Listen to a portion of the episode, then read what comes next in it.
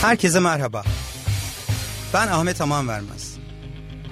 İnsan kaynakları, strateji, kültür, yönetim, liderlik, değişim, dönüşüm, mutluluk, başarı, motivasyon gibi kurumsal hayata dair pek çok konuyu konusunda uzman sürpriz konuklar eşliğinde konuşmak üzere her pazartesi saat on yedi on sekiz arası Radyo Gedik'te sizlerleyim. Kulağınız bizde olsun.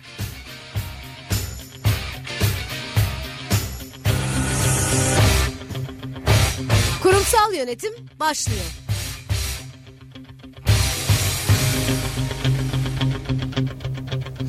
Evet, güzel bir haftadan herkese merhaba. Ben Ahmet Amanvermez. E, kurumsal yönetim programımızda bugün yetenek yönetimi, işin dönüşümü ve iş dünyasında değişim üzerine konuşacağız. Bu haftaki konuğum hem eğitmen, hem yazar, hem de danışman olan Canan Duman. Canan Hanım, hoş geldiniz. Hoş bulduk. E, ne iyi ettiniz de geldiniz. Nazik davetimi de kabul ettiniz. Teşekkür ederim. E, keyifli sohbetimize sizi tanıyarak başlamak istiyorum. Eğitim hayatınızdan başlayarak e, nasıl bu zamana geldik? Biraz bunlarla başlayalım. Evet. Üniversiteden e, grafik tasarım mezunuyum. E, lise eğitimimi de grafik tasarım üzerine tamamlamıştım. Çok güzel.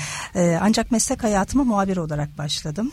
E, ve muhabirliğin ardından e, çalıştığım dergi grubundan e, altı yıl sonra yazı işleri koordinatörü olarak ayrıldım. Çok güzel. Genel yayın yönetmenliği, yazı işleri koordinatörlüğü, e, reklam satış müdürlüğü yaptım. E, yaklaşık on beş yılımı basında geçirdiğimi söyleyebilirim.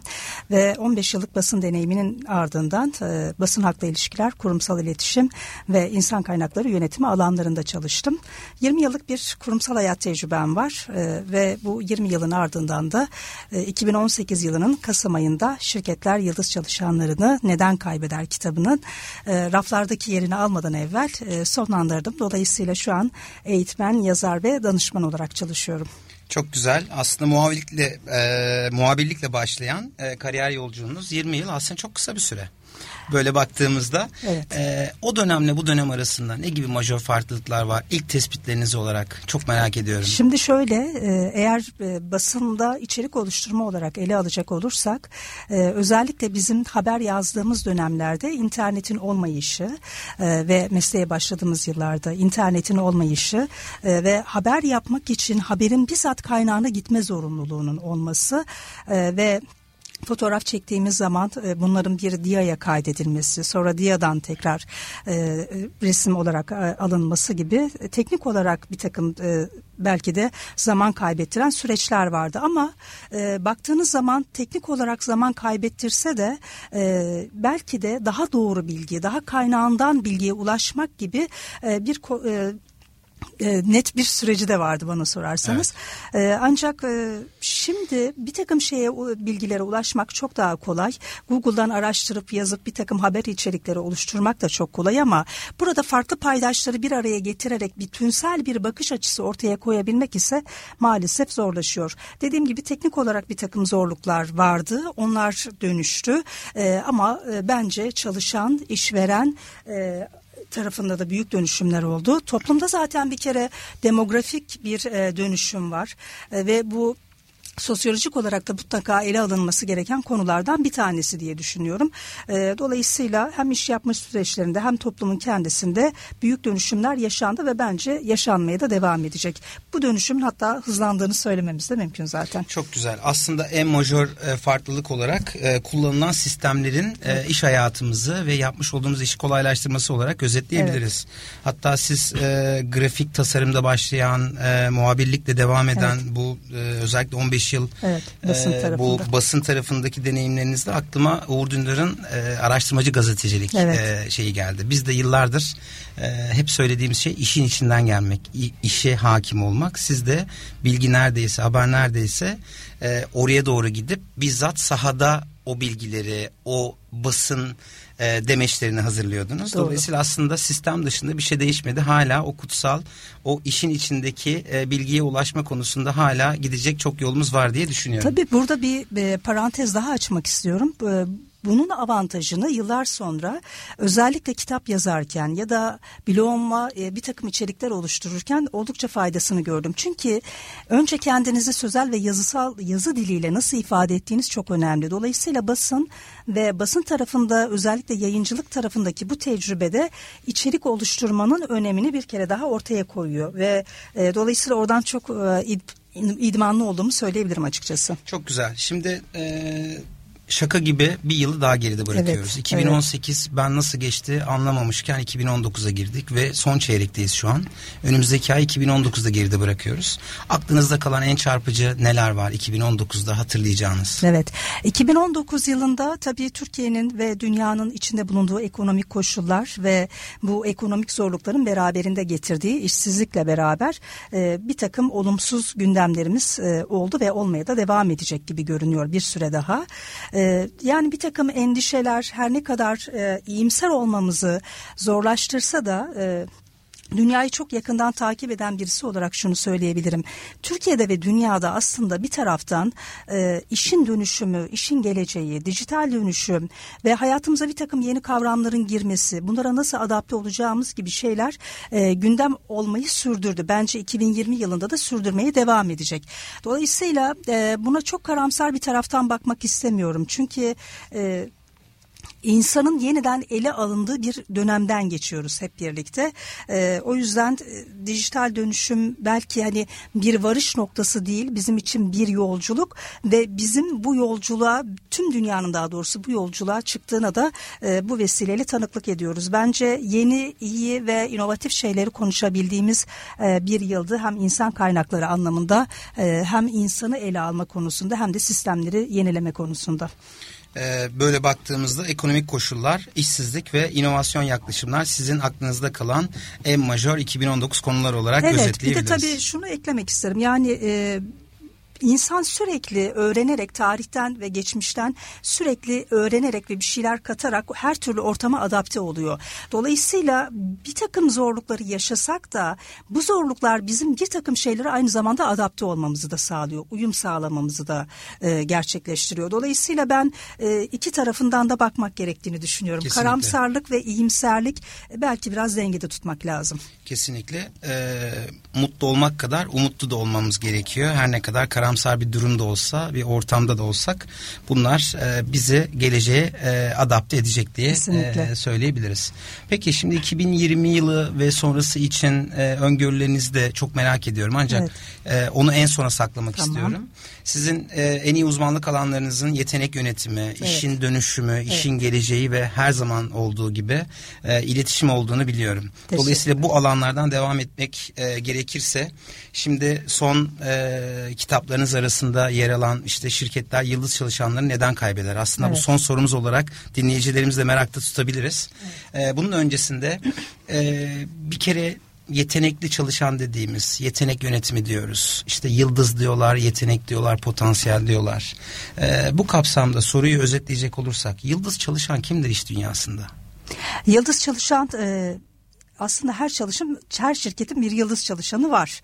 Ee, ama yıldız çalışan derken özellikle kurumun geleceğine yatırım yapan e, ve aynı zamanda kuruma değer katan, değişim için inisiyatif alan Ee, ve bir takım e, inovatif şeyleri gerçekleştirebilmek için e, adım atan ve bir takım radikal değişiklikleri gerçekleştirebilen insanlardan bahsediyoruz. Burada e, özellikle bir işi çok iyi yapmanın yetenekli olmak anlamına gelmediğini belirtmek istiyorum. E, aynı zamanda her çalışan yıldız çalışan mıdır sorusunu da e, soru o öyle bir şeyi de yanıtlamak isterim çünkü bizim bahsettiğimiz yıldız çalışan kavramı ağırlıklı olarak dünyada kullanılan bir kavram. Ee, ve e, yıldız çalışanla biz bir işin çok daha iyi yapılması, geliştirilerek yapılması, üzerine katma değer sağlanarak yapılması ve bunu yaparken de cesaretin, aynı zamanda yenilikçi düşüncenin de beraberinde olmasından söz ediyoruz. Dolayısıyla yani dokuz altı mesaiyle çalışan, yıllarca terfi alamamış ama terfi alamadığını bir gün bile sorgulamamış bir çalışanın yıldız çalışan olması elbette ki mümkün değil. Yani e, belli standartlar içerisinde kalmayı tercih etmiş ama kendi kişisel gelişimine ve mesleki gelişimine, aynı zamanda insani gelişimine yatırım yapmamış insanların da e, yıldız çalışan olmadığını rahatlıkla söyleyebiliriz. Yıldız çalışanların daha nitelikli olduğunu, aynı zamanda şirketlerin bugün büyük bir rekabet ortamından geçerken rakiplerinden farklılaşmak için neyi daha farklı yapabilirim? Rakibimden neyi yaparsam daha öne geçerim ya da müşteri skalamı daha da genişletirim çerçevesi içerisinde ya da yeni bir ürünü nasıl ortaya koyarım sorularını cevaplayan kişi aslında bizim yıldız çalışanlardan oluşan ekibimiz. Büyük bir değişimi, dönüşümü yaratan insanlardan bahsediyoruz yıldız çalışanlarla. Peki, aslında biraz ayrımcılık e, gibi olmasın ancak hani çalışanların hepsi yıldız diyebiliriz. Böyle baktığımızda e, çok önemli bir konu söylediğiniz, farklılaşan çalışanlar. Evet. Yıldız çalışanlar olarak belki evet. sıfat olarak ekleyebiliriz. Evet. Burada da değişim için çaba sarf eden e, demek çok önemli. Kesinlikle e, bu konuda dedikasyonun yüksek olması gerekiyor. E, taşın altına elini koyabilmesi, aynen, özgüveni, cesareti ve evet. sürekliliği anlamında da e, mutlaka bir katma değer yaratması gerekiyor e, iş dünyasında. Peki aslında özellikle iki binli yıllardan bu yana işte personel departmanı insan kaynakları departmanına dönüştü. Evet. O daha insan olan bir departman bahsediyoruz. Evet. Bu yıldız çalışandan da işte yetenek yönetimi süreçlerinden de e, sorumlu olan departman insan kaynakları departmanı. İnsan kaynakları ve bölüyorum ama üst yönetimler. Üst yönetim. Çünkü bu bir stratejiyle birlikte giden kesinlikle. Bir şey. Evet. E, bu kapsamda baktığımızda e, yıldız çalışanları okey tarif ettik e, ve iş dünyasında çok fazla da var, belki bir yerlerde gizli saklı. E, farklılaşanlar hep ön planda olanlar ama o buzdağının altına baktığımızda, kocaman bir çalışma popülasyonuna baktığımızda belki çok değerli e, cevher diyebileceğimiz çalışanlar da var. E, bunları da bir sistemsel olarak yönetmemiz gerekiyor. Evet, bunların evet. da e, yıldız çalışan olduğunu göstermek evet. ve bunları geliştirmek adına da sistemlerin kurulması gerektiği e, gerekiyor. Ancak özellikle ülkemizde de şimdi dış dünya ile ilgili de istatistikleri de alacağım sizden. Evet. Peki bu firmalar bir yetenek yönetimi diyoruz. Yıldız çalışanları nereden buluyorlar? Dışarıdan mı, dış kaynaklı mı, iç kaynaklı mı buluyorlar? İçeride bir yerde mi yoksa dışarıdan headhunting kapsamında profesyonel evet. danışmanlık alarak mı bu yıldız çalışanlara ulaşıyorlar? Evet. Şimdi genelde Türkiye'deki ve dünyadaki eğilim biraz daha farklı ama Türkiye'deki eğilim ağırlıklı olarak şirketin kendi iç kültüründen yetişen e, çalışanların e, daha yukarı taşınması yönünde. Ve bugün Türkiye'de özellikle marka bilinirliği yüksek olan şirketlerde bu yaklaşımın ağır olduğunu, ağır bastığını görüyoruz. Şimdi diğer tarafta yurt dışından bu konuda danışmanlık alarak yetenekli çalışanın peşine düşen, onu neredeyse arayıp bulan elbette ki şirketler var. Yurt dışında özellikle bir başka ülkedeki yıldız çalışanı bulma, ona ulaşma konusundaki çabanın daha fazla olduğunu görüyoruz. Ama dediğim gibi Türkiye'de bu çabanın daha yetersiz kaldığını, özellikle işte kendi iç e, dinamiklerimizden yetişmiş, bizim kültürümüzü iyi bilen, e, zaten bize uyum sağlıyor. Yani e, dolayısıyla e, bu süreçleri de bir sonraki level'da da mutlaka iyi bir şekilde yönetir ve yine adapte olur diyebilecekleri kişileri daha yukarı taşıdıklarını görüyoruz şirketlerin. Burada tabii bence bir e, çeşitlilik ve katılım başlığı açmak lazım. Çünkü e, dünyanın özellikle son yıllarda en çok konuştuğu şeylerden bir tanesi bu çeşitlilik ve katılım.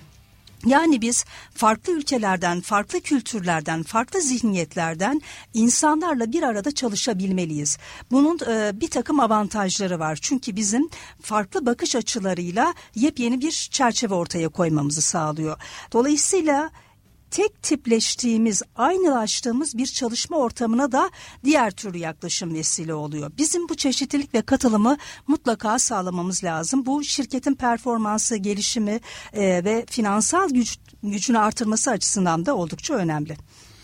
Ee, çeşitlilik ve katılım dediniz. Aslında tam diversity, bunun kurumsal jargonu olarak özellikle evet. uluslararası şirketlerin kullandığı çeşitlilik, e, çok sesli tek başlı olmak. E, bunlar hala iki binli yıllardan bu yana iş dünyasında çok önemli yere sahip olan e, tarifler. Böyle baktığımızda çoğunculuk yerine işte çoğulculuk dediğimiz kavramlarda devreye giriyor. Peki e, belli bir oran verebilir misiniz? Hani iş dünyasında işverenler e, yıldız çalışanlarını, yetenekli çalışanlarını, potansiyel çalışanlarını yüzde kaç oranında iç kaynaklardan buluyor, yüzde kaç oranında dışarıdan transfer ediyor? Var mı böyle bir istatistik? Böyle bir istatistiğimiz yok ama e, yani şirketlerin bu konudaki yaklaşımlarını araştırdığımızda, özellikle az önce değindiğim gibi marka bilinirliği yüksek olan şirketlerden e, bu araştırmayı yaptığımızda e, özellikle tabii içeriden yetiştirmenin ve yukarıya taşımanın daha yaygın olduğunu görüyoruz. Ki kaldı ki dünyada da benzer örnekler var. Yani P and G'de, Unilever'de yine aynı örnekleri evet. görebiliyoruz. Ee, özellikle P and G'nin mesela bu konuda kendi bir takım sistematiği var. E, zaten önemli olan e, her zaman kendi içinizdeki insanı kontrol edebilmek ve onu öğreterek, eğiterek yukarı taşımak her zaman daha kolaydır. Yıkı, yuk, e, dışarıdan bir transferden daha ziyade. E, genelde şirketlerin yaklaşımı da aslında bu nedenle E, böyle oluyor. Ee, şimdi Türkiye, yapılan araştırmalar neticesinde dünyada en çok yetenek açığı bulunan altıncı ülke. Ee, yani ilginçtir, listede mesela başlarda Japonya var. Ee, ve en çok aranan yeteneği nitelikli işçi. Onun ardından mühendis ve teknisyen geliyor. Ee, tabii burada şöyle de bir tablo ortaya çıkıyor. Yani e, madem en çok aranan yeteneğimiz mühendis ama işsizlik rakamlarına baktığımızda da ya da iş arayan meslek gruplarına baktığımızda en da çok burada da mühendisleri görüyoruz tabii. Peki e, aslında baktığımızda ben tam e, soru sormadan önce siz çok güzel değindiniz. Biz Türkiye olarak yetenek yönetiminde ve yıldız çalışanları bulma konusunda, geliştirme konusunda neredeyiz? Dediğiniz gibi bu e, altıncı sıradayız diyorsunuz. Evet. Japonya'da bunun önünde. Evet. Hani biraz daha tabii ki sosyoekonomik koşullar da e, bu oranı da tetikliyor diye düşünüyorum. Evet. E, dolayısıyla peki Ee, özellikle hep yetenek yönetimi sistemlerinden bahsediyoruz. Ee, bir eğilim var anladığım kadarıyla uluslararası ve kurumsal şirketlerde de yetenekli çalışanları içeriden bulma ve geliştirme anlamında da ciddi evet. bir e, farkındalık artmaya başladı. Evet. Ee, peki bu kapsamda e, performans diyoruz. Yetenekli çalışan dediğimiz yıldız çalışanlarımızdan tabii ki her çalışanların olduğu gibi bir performans bekleniyor. Ee, ancak performansla potansiyelde tamamıyla birbirinden farklı bulgular. Bu konuda da sizin e, deneyimlerinizden e, biraz bilgi vermenizi isteyeceğim. Şimdi, doğru bildiğimiz çok yanlış var çünkü. Her çok çalışan, her zaman istenilen sonucu, beklenilen sonucu, işte K P I dediğimiz performans göstergelerini yüzde yüzün üstüne çıkaranlar bir potansiyel değil. İşte futbol örneğinde de verdiğimiz gibi kritik anda ufacık bir saniyede ya da dakikada en zor olan pozisyondan gole ulaşmak, sonucu evet. değiştirmek. Evet. Aslında potansiyel dediğimiz de bu. Herkesten de bir potansiyel bir e, iş sonuçları beklememek gerekiyor. Nasıl ayrımını evet. yaparsınız bunun? Şimdi şöyle, e, bence potansiyeli E, belirleyebilmek için önce bir potansiyel bilincine sahip olmak gerekiyor. Potansiyel bilinci e, ailede, anne babada, e, okulda, öğretmende ve iş hayatında da bence yöneticide. Yani bu potansiyeli keşfetme, ortaya çıkarma bilincine sahip değilse zaten bu saydığımız e, kişiler, dolayısıyla bir potansiyelden bahsedemeyeceğiz. Çünkü eğer yönetici de bir potansiyel bilincine sahip değilse ekip arkadaşlarının e, hangi yönünü keşfedeceğini bilemez. Ve hangi yönünün daha kuvvetli olacağını, hangi yönünün gelişime daha açık olacağını bilemez. Bugün eğer potansiyele sahip ancak potansiyelini gösterebilmek için bir ortam bulamayan, hatta şöyle söyleyelim, güneş e, suyu bulamayan, güneşi suyu göremeyen, kuru ot gibi kalan bir sürü çalışan olduğunu söyleyebiliriz. Dolayısıyla burada evet. yöneticiye çok büyük görev düşüyor. Yöneticinin potansiyel bilincinde sahip bilincine sahip olması lazım. Potansiyelde bilginin, becerinin, aynı zamanda işe bağlılığın ve isteğin öne çıktığını görüyoruz. Potansiyelde bilgi, beceri önemli ama yani istek derken de yani kariyer yolunda ilerlemek istiyor mu? Çünkü her çalışanın yukarı çıkmak gibi bir hedefi yok ki. Bravo. Yani her çalışanın daha da gelişmek gibi bir isteği yok ki. Bugün şirketler eğitimler aldırdığı zaman dahi, kurumsal eğitimler, yani bu eğitimlere dahi katılım göstermek istemeyen çalışanlar olduğunu görüyoruz. Dediğim gibi bilgi, beceri önemli, istek önemli. Gerçekten çalışan yukarı doğru ilerlemek istiyor mu? Diğer taraftan bağlılık, ama bağlılık derken tabii bu şirkete bağlılık değil. bu alanı seviyor mu? Bu mesleği seviyor mu? Ve bu meslekte gerçekten var olmaya devam etmeye e, niyetli mi? Bütün bunları da tespit etmek lazım potansiyel tarafında. Şimdi e, potansiyel biraz gelecekle alakalı bir şey. Performans ise daha gelecek, geçmişle ilgili bir şey. Şimdi e, her zaman şunu söylüyorum. Çalışanlar kendi motivasyonlarından sorumludur. Ama e, potansiyelin performansa dönüşmesinden ise yöneticiler sorumludur. Dolayısıyla burada potansiyelin açığa çıkarılabilmesi için yöneticiye de kuruma da çok büyük görevler düşüyor. Kesinlikle. Ama performans tarafında belli bir standardınız var. Çalışanların oraya gitmesini istiyorsunuz. O sonucu ortaya koymasını istiyorsunuz. Bir amaç var. Yetkinlik ve becerilerle ilgili aslında performans dediğimiz şey. Dolayısıyla ikisinin birbirinden ayrılması lazım. Ama performans dediğim gibi kişi önce kendi motivasyonundan sorumlu, yöneticiler de perfor, potansiyelin performansa dönüşmesinden sorumlu. E, aslında çok güzel özetlediniz. Ben e, siz çok kısa e, özetlediniz. Ben çok anladım. E, bu e, geçmiş ve gelecekle ilgili kavramınız bence çok güzel özetliyor performansla potansiyeli. Performans tamamıyla geçmişle alakalı. Sonuçta bir çıktıyla uğraşıyor. Evet. Potansiyel de bir proaktif olarak sonraki adımları da öngörebilen ve sonraki e, sonuçları da öngörebilen e, bir yaklaşımda diyebiliriz. Evet. O yüzden performansla potansiyel tamamıyla birbirinden farklı. Ben bunu e, kurumsal eğitimlerimde e, strateji ve kültür arasındaki farkı da söylerken. Çünkü evet.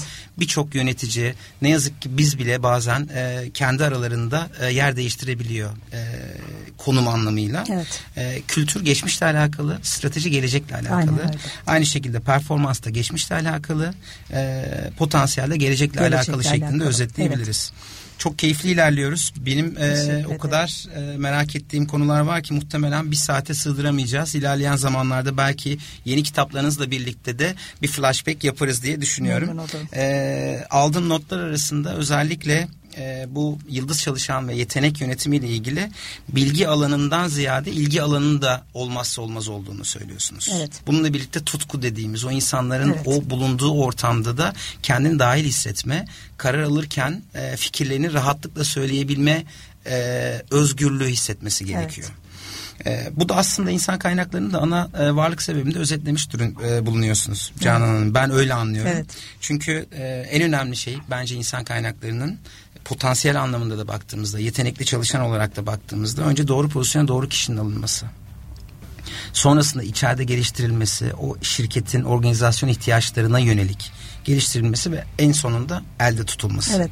Burada tabii şeyi, potansiyel ve performansı kapatmadan önce bir ilave yapmak istiyorum. Çalışanları bu performans ölçümleriyle kazananlar ve kaybedenler olarak sınıflandırmanın da belki e, doğruluğunu tartışmak lazım.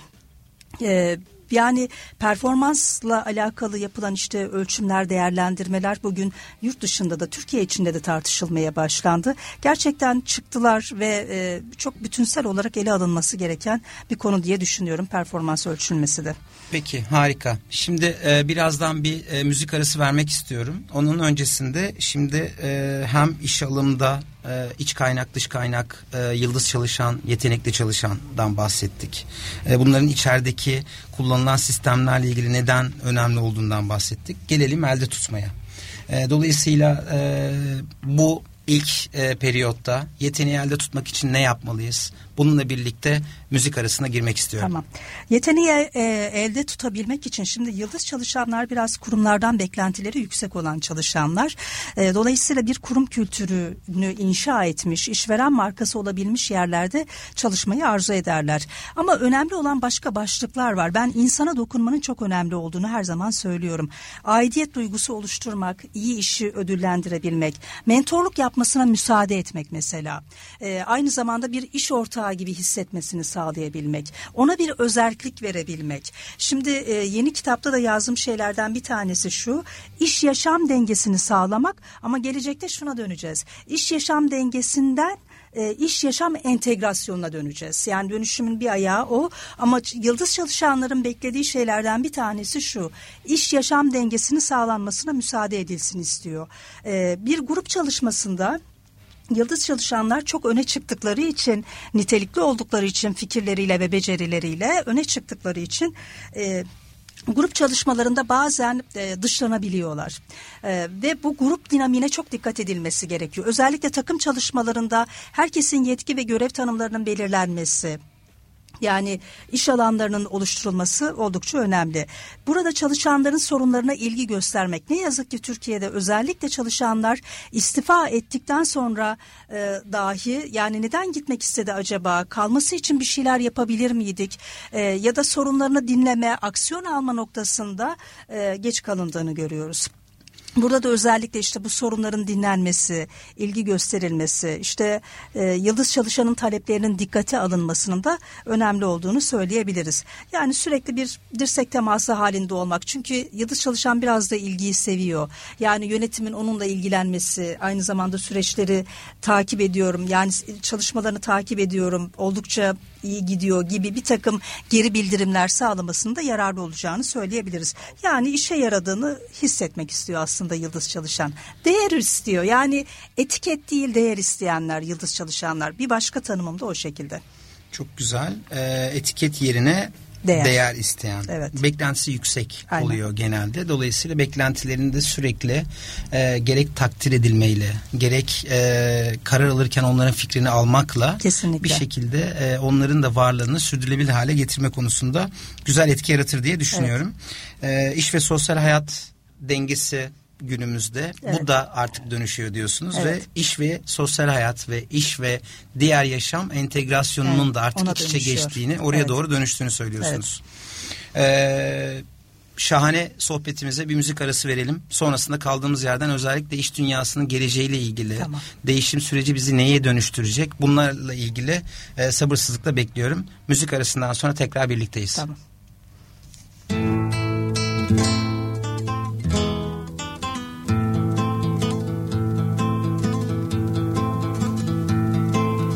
Have you been to Scarborough Fair? Parsley, sage, rosemary and thyme. Remember me to one that lives there, for she once was a true lover of mine. Tell her to make me a cambric shirt, parsley, sage, rosemary and thyme, one with no seams of fine needlework, and then she'll be a true lover of mine. Tell her to dry it the thorn, parsley, sage, rosemary and thyme, that never bore fruit since Adam was born, and then she'll be a true lover of mine. Ah, can you find me an acre of land? Parsley, sage, rosemary and thyme, between the salt sea and the sea sand, or never be a true lover of mine. And can you plow it with a sheep's horn? Parsley, sage, rosemary and thyme, and sow it all over with one peppercorn, or never be a true lover of mine. And when you have done and finished your work, parsley, sage, rosemary and thyme, then come to me for your cambric shirt, and then you'll be a true lover of mine.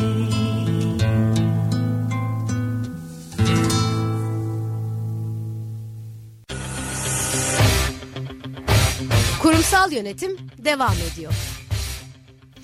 Evet, kaldığımız yerden devam ediyoruz. Şimdi e, bugünü konuştuk, geçmişi konuştuk, yetenek dedik, e, potansiyel dedik, e, yıldız çalışanlar dedik. Bundan sonrasında bize nasıl bir gelecek bekliyor? E, bu alanlardan devam etmek istiyorum. Ee, hazır sizi de yakalamışken işin geleceği şimdinin konusu oldu. Gelecek geldi. Nasıl evet. değerlendiriyorsunuz? Neler bizi bekliyor? İletişimden tut, aynı zamanda iletişim uzmanısınız. Evet. Gelecekte bizi ne bekliyor özellikle iş dünyasında? Evet. Ee, işin geleceği şimdi e, yakın zamanda zaten raflardaki ve online satıştaki yerini aldı. Alt başlığı da yakasız ekonominin. Ha, kitap olarak da zaten evet, evet, bu konuyu çalışan, taşlandırdınız. Evet. Evet. Yakasız ekonominin ve çalışan deneyiminin yükselişi de zaten alt başlığıyla çıkan e, bir kitap. Dolayısıyla e, tüm iş dünyasının nasıl bir geleceğin beklediğini, çalışanların ve işverenlerin aslında bu dönüşüme nasıl uyum sağlayacağının da yol haritasını ortaya koyan bir kitap. Şimdi e, iş dünyasının gerek işveren gerek çalışan tarafında ele alması gereken sorunları, yüzleşmesi gereken gerçekleri ve değiştirilmesi gereken yaklaşımları var. Artık geleneksel iş yapış modelleri değişiyor ve çalışanı elde tutmak güçleşiyor. Dünyadaki dönüşümün hızı şirketleri ve çalışanları değişime zorluyor. Şirketler için işin geleceğine hazırlıklı olmak, sürdürülebilir büyüme sağlamak önem kazanıyor. Herkes dönüşümden, dijitalleşmeden söz ediyor ancak kimse nasıl dönüşeceğini bilmiyor. Biraz da bu konudan bunalmış durumda ee, ve e, nasıl bir yol haritasıyla bunu gerçekleştireceğini de bilmiyor. Ee, dijital dönüşüm aslında ya, ya da dönüşüm işin geleceği işsizlik demek değil. Yeni bir istihdam modeli oluşuyor ee, ve çalışanların şu an baktığınız zaman sürece katkı ettiği bir dönemden geçiyoruz. Ancak gelecekte diyoruz ki e, çalışanların sürece etki edeceği döneme geçeceğiz. Yani çalışanlar bir iş ortağı gibi bütün kararlarda, süreçlerde var olmak isteyecekler. Tabii bu dönüşümün akademiler ve politika yapıcılar tarafında da gerçekleştirilmesi gereken işleri var. Çünkü dönüşüm dediğiniz şey insanın dönüşümü, müşterinin dönüşümü, çalışanın dönüşümü. Ama biz bu dönüşümü yaratıcılık olmadan, vizyon olmadan, değişim yönetimi olmadan, kültür olmadan gerçekleştiremeyiz. Aynı zamanda yani tek, değerler olmadan. Tabii, aynen. Teknoloji tek başına sistemleri değiştirebilir. Ancak teknoloji tek başına her şeyi gerçekleştiremez. Yani bütün bozuk olan, aksayan süreçleri iyileştiremez. Dolayısıyla teknolojiye bir kurtarıcı gibi bakmak yanlış. İşin geleceğinde makinenin ve insanın entegrasyonundan bahsediyoruz. Birlikte nasıl uyumlu çalışacaklar? Yani bugün dünyada herkesin konuştuğu robotlar gelecek işimizi elimizden alacak safsatası diyorum. Çünkü hiçbir gerçekliği yok. Hep söylediğimiz şey şu, kitapta da değindiğim. İnsanlar robotların yaratıcıları ve tasarımcıları. Böyle baktığınız zaman makine hala insana tabi. Dolayısıyla işin geleceğinde e, insanın makineye uyum sağlayabilmesi için beşeri beceriler dediğimiz yeni beceriler kazanması lazım. Biraz hızlanması lazım. Biraz daha çevik davranması lazım. Onun için e, bu entegrasyonun da nasıl olacağını e, na, kitapta ayrıca değindim. E, bir taraftan tabii işin geleceğinde yakasız ekonomi dediğimiz yeni bir şey ortaya çıkıyor. Ee, yani bugün mesai kavramından sıkılan, hiyerarşilerden bunalan, aynı zamanda kendine daha özerk alan açmak isteyen, mesai saatleri içerisinde daha yaratıcı olamayan ama kısıtlanmadığında, daha özgür olduğunda daha inovatif işler ortaya koyan, nitelikli olan bir çalışan kesimi var. Bu kesim tamamen iş dünyasından kopmak yerine, bir kurumsal hayatta var olmanın yerine, yani kendi özerk hayatını ve e, kendi sistemini kurarak çalışmayı tercih ediyor. Yani yakasız çalışan daha popüler hale gelmeye başlıyor. Çünkü mavi yaka ve beyaz yaka arasındaki uçurumda e, fark da gittikçe azalmaya başladı. Her durumda biz yani mavi yakanın da beyaz yakanın da mutlaka Ee, bu dönüşümden etkileneceğini söylüyoruz. Mavi yakada, beyaz yakada bu dönüşümden etkilenirken e, yakasızların daha öne geçeceğini söylemeye çalışıyoruz ve öne geçen yakasızların daha büyük bir ekonomi oluşturmaya başlayacağını da.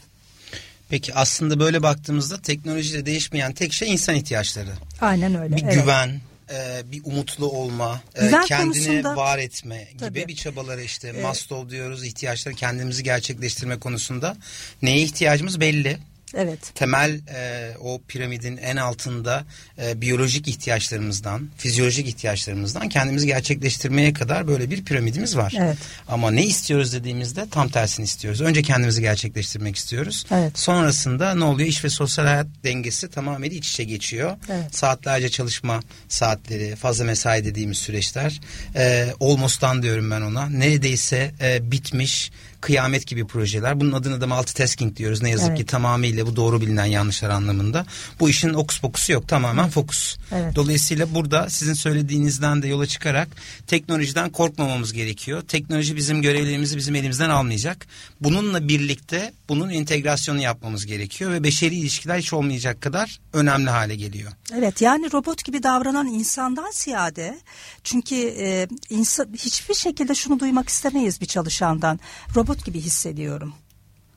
Yani robot gibi davranan insandan ziyade biz robotla insanın birlikte uyumlu çalışacağı bir süreçten bahsediyoruz. Burada tabii bir takım ilaveler daha yapmak istiyorum.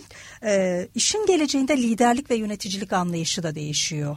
Yerini koç ve mentorluğa bırakıyor mesela. Evet. Ee, ve daha önceden belki sezgiyle karar almak ya da daha duyguları işe karıştırarak karar almak yerini veri odaklı karara bırakıyor.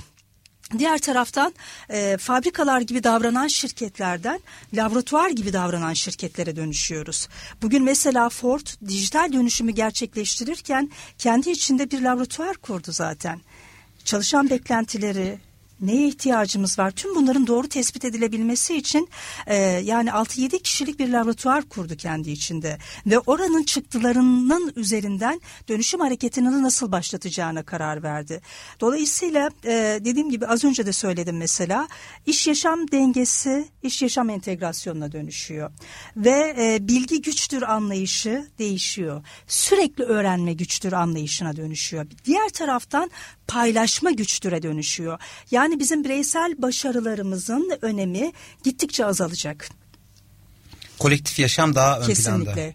Takım çalışması, çünkü yakasızlarla birlikte, yakasız çalışanlarla birlikte biz bir ekosistem kurmaya, yani insan kaynaklarının gelecekte gündeminde ne olacak derseniz, insan kaynaklarının gündeminde e, tamamen yakasız çalışan ama proje bazlı, birbirine bağlı kişilerin bir ekosistemle çalıştıkları e, süreçler olacak. Ama bu süreçleri de yönetmek gerekecek. Dışarıdan yönetilecek bu süreçlerin prensipleri ne olacak? Görev tanımları ne olacak? Yani deadline'ları ne olacak? Bütün bunların tek tek belirlenmesi gerekecek. İK'nın yöneleceği şeylerden bir tanesi bu. Çünkü İK operasyonel işlerden çıkacak. Organizasyonel gelişime yönelmek zorunda kalacak. Daha çok yeteneğin peşine düşecek. Teknoloji yeteneği bulmadaki bütün süreçleri kolaylaştıracak. Çünkü bütün veriler, bütün aday başvuruları, her şey bir data halinde tutuluyor zaten. Ve onu da, o datanın da sahibi aslında İK, Big Data. İK'da. Kesinlikle öyle e, ve buradan yeteneğe ulaşmak kolaylaşacak. Onun için e, insan kaynaklarının operasyonel işlerinin çoğunu chatbotlar devralacak. Ki almaya başladı zaten. Kesinlikle. Bugün mesela Unilever'in Una isimli bir robotu var. Ve bu robot, e, kitapta da bahsettim, bu örneğe de, e, detaylı olarak aktardım. Ve bu robot robot bugün Türkiye, e, dünyada yüz binden fazla çalışanı olan Unilever'in yaklaşık iki yüz elli çağrı merkezi çalışanının işini yapıyor. Nasıl çalışıyor? Dünyanın herhangi bir yerinden Skype kurumsal ile Una'ya bağlanabiliyorsunuz. Ve Una size bütün sorularınızı, yani İK'nın kolaylıkla yanıtlanabilecek sıkça sorulan sorular dediğimiz, işte işe başvuruda gerekli olan evraklar örneğin, tatil süreleri, izin gibi bir takım hani kolaylıkla ulaşılabilecek bilgileri temin edebiliyor. Mesela dünyada insan kaynaklarının dijitalleşmesi anlamında en öncü şirketlerden biridir Unilever. Yaptıkları çalışmalarla da oldukça e, hakikaten kendinden söz ettirmeye devam ediyor.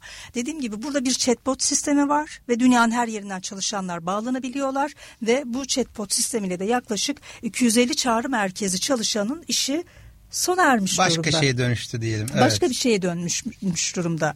Önemli olan yeni oluşacak işlerle mevcut işlerin yani nasıl dengeleneceği, işverenlerin mesela kafa yorması gereken şeylerden bir tanesi de bu olacak. Bence e, köklü bir değişim geliyor. E, ancak Türkiye'de bu tarz şeyleri çok sık konuşuyoruz fakat pratiğe dönüştürmede e, biraz daha ağır hareket ediyoruz. Gelenekçi bakış açısını kolay kolay terk edemiyor Türkiye. Ee, aslında değişim daima bir şeylerden vazgeçmektir. Dolayısıyla şu an bugünün sorunları dünün çözümleriydi. Evet. Ee, artık yeni çözümler sunmamız gerekiyor. Aynı şartlar farklı sonuçları doğurmuyor. Ee, bu kitaplarınıza da baktığımda son kapanışta da biraz değineceğim ama e, çok değerli, çok önemli referans olabileceğimiz başucu kitabı olarak e, raflarda yerini alması gerekiyor. Teşekkür Dinleyicilerimize ederim. De şiddetle önerebileceğim iki tane kitaptan bahsediyoruz. Peki. Evet, iş dünyasında da bir şeyler değişiyor ve bunun etkilerini de çok ciddi anlamda hissediyor olacağız. Gelecekle ilgili. Otomasyonun aslında getirdiği, dijital dönüşümün getirdiğini. Evet, evet. Biz Türkiye'de biraz geriden de olsa ama yakından da takip ediyoruz. Belki globalde dünyanın e, birçok örneğinde hani Türkiye'yi takip ediyorlar. Bazı alanlarda da. Dolayısıyla bunun da e, artarak devam edeceğini düşünüyorum. Ben de bir umutlu olarak. Peki... Evet, iş dünyası dedik, gelecek dedik, dijital dönüşüm dedik, teknolojiden korkmamamız gerekiyor evet. dedik. E, beşeri ilişkilerin hiç olmadığı kadar önemli olacağından bahsediyoruz. Ne yapıldığından beşeri ziyade, evet, evet, evet, ne yapıldığından ziyade nasıl yapıldığının ne kadar önemli olduğunu evet, neden bahsediyoruz. Nasıl dönüyoruz ama bu eğitim için de öyle olacak. Evet. Çünkü dediğim gibi bu e, dönüşümün sadece şirketler ve çalışanlar üzerinden ele alınmasını doğru bulmuyorum. Evet. Çünkü bugün e, politika yapıcıların, e, hükümetlerin de bunu desteklemesi gerekiyor. Neden desteklemesi gerekiyor? Çünkü bugün Çin'in, e, Singapur'un, Tayland'ın, İngiltere'nin artık hükümet politikaları içerisinde dönüşüm var. İşverenle işbirliği yapıyor ve diyor ki yani senin karşılaştığın sorunlar neler? Nerelerde eksiksin, yetersizsin ve neye ihtiyacın var? Gel bu iş birliği yani iş gücünü birlikte dönüştürelim. Bunun için ayırdığı bir kaynak var. Yani biz dönüşümü kendi şirketimiz içinde ufak çapta gerçekleştirebiliriz belki ama toplumsal bir e, dönüşümden bahsediyoruz aslında e, dijital dönüşümle. Kesinlikle. Ee, bu kapsamda baktığımızda hep çalışan yetkinliği diyoruz. İşte öğrenme yetisinin, işte learning agility dediğimiz, evet. e, işte agile mantığı dediğimiz, o sistemleri dediğimiz çevik olmanın, öğrenme E, kabiliyetinin hızlı olması gerektiğini söylüyoruz. Davranış boyutunda farklılaşabildiğimizden bahsediyoruz. Peki hep çalışan odaklı konuşuyoruz. E, işverenlerin yetkinliği ne olacak gelecekte? Şimdi işverenlerin kazanması gereken yetkinlikler var ve ya da şöyle diyelim. Gündem, ya hayatta kalabilmeleri tabii, tabii, için. Gündemlerini alması gereken başlıklar var. Bir kere teknoloji bunlardan bir tanesi. Veri madenciliği. Veri madenciliği derken hep şunu söylüyorum. Sanayi devriminde en değerli varlık İşte topraktı, gayrimenkuldü, fabrikaydı, eşyaydı yani. Ama bu dönemde en değerli varlık veri. Bugün şirketler kendi içlerinde çok değerli veri kaynaklarına sahipler. Veriyi üreten kim? İnsan, çalışan. Aslında bugün şirketlerin yaşadıkları sorunlarla ilgili çok fazla geri bildirim alabilecekleri bir kaynak var zaten. Kendi iç anketlerini oluşturup çalışanlarına bir takım şeyleri sorabilen uygulamalar şunu söyleyebilecekler ya evet şu sorunumuz var ve genel yaklaşım bu şekilde ve çözüm içinde bir data toplanmış olacak ama çözümde de zaten özellikle veriden ve içgörüden orada yöneticiliğin yöneticinin bilgeliği ortaya çıkacak. Çünkü yönetici sadece veriye bakarak karar vermek yerine tecrübesini, deneyimini işte orada konuşturmaya başlayacak. Bilgeliğini orada konuşturmaya başlayacak. İşin geleceğinde dediğim gibi işverenin mutlaka teknolojiyi gündemine alması lazım. Veri madenciliğini gündeme alması lazım. Şirketlerin öğrenme kültürünü oluşturması lazım. Çalışan deneyimi. Kaçınılmaz. Öğrenme, öğrenme kültürünü oluşturması lazım. Geçtiğimiz günlerde bir makalede okudum. Ee, bir şirketin C E O'su yaşam boyu öğrenme kültürünü edinmeyecek çalışanlar istifa etsin dedi. Buraya çok gidiyoruz. Evet. Çok iddialı. Yani tartışmaya açılabilir ama yaşam boyu öğrenme kültürü edinmeyecek çalışanlar istifa etsinler dedi yani. Ve e, öğrenme kültürünü şirketlerin gündemine alması lazım. Diğer taraftan bir takım e, normlar aynı zamanda hayatımıza giren yeni bir takım yerleşik uygulamalar var. Çalışan deneyiminin mutlaka e, gündeme alınması lazım. E, yine iş yeri demokrasisi.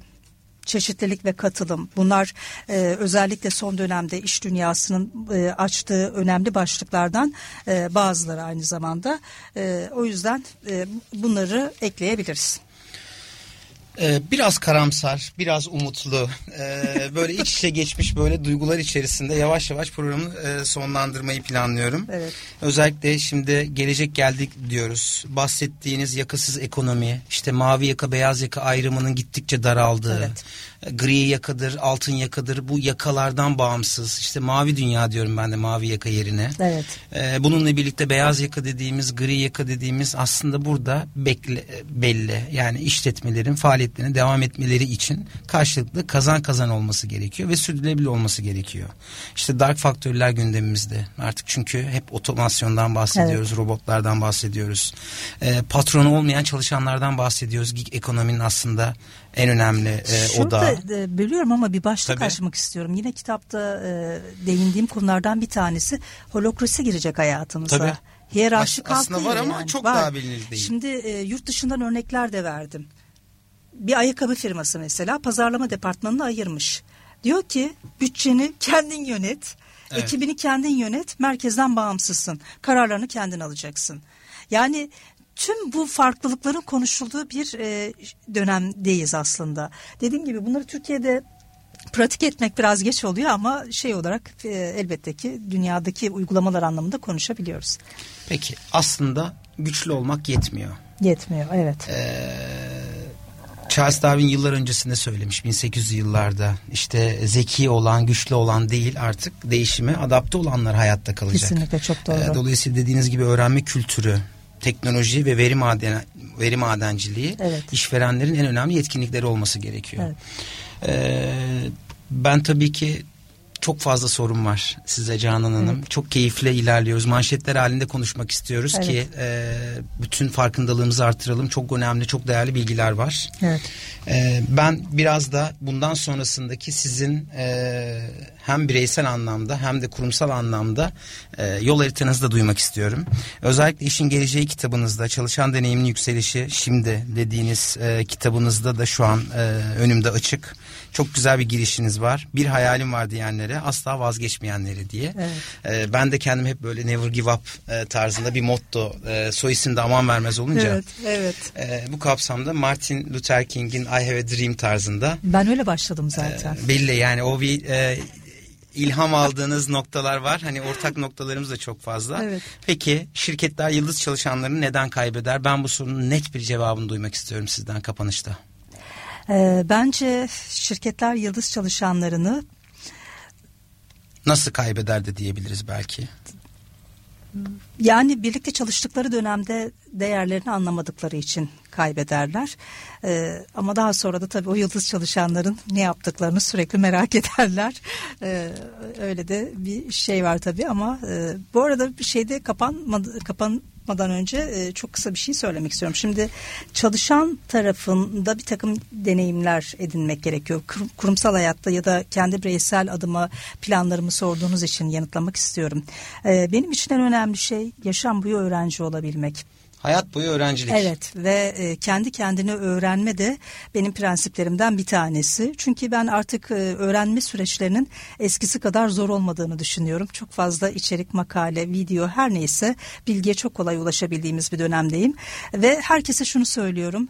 Bizim gibi insanların yazarlık yapmış ya da işte eğitmenlik yapan, danışmanlık yapan insanların ne söylediğinden ziyade sizin ne kadar harekete geçtiğiniz önemli. Biz yolu gösterebiliriz, biz ağaç orada diyebiliriz ama gidip meyveleri siz toplayabilirsiniz. Onun için gerçekten bunu yapmaya kararlı mısınız? İçinizden geçiyor mu? Harekete geçmeye var mısınız? Yani bütün bunları sorgulamak lazım. Ee, onun için benim e, tarafımda herhalde hiç bitmesini istemediğim şey yaşam boyu öğrenme, öğrenciliğin e, öğrencilik diyebilirim. Ee, bunun da özeti olarak özgüven, cesaret, süreklilik diyebiliriz, evet, bu üçlü kavram. Evet. Ee, dolayısıyla hem bireysel hem de kurumsal anlamda bir değişimden söz ediyorsak bu değişime cesaretli olmamız gerekiyor. Evet. Ee, Canan Hanım ben çok teşekkür ederim. Ben teşekkür ee, çok ederim. Çok keyifli, çok verimli, e, harika ederim. bir e, program oldu.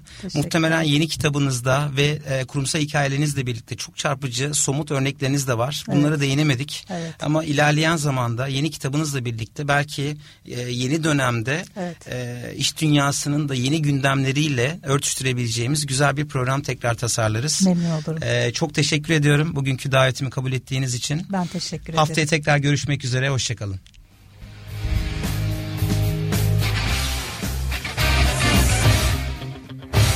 Kurumsal yönetim sona erdi.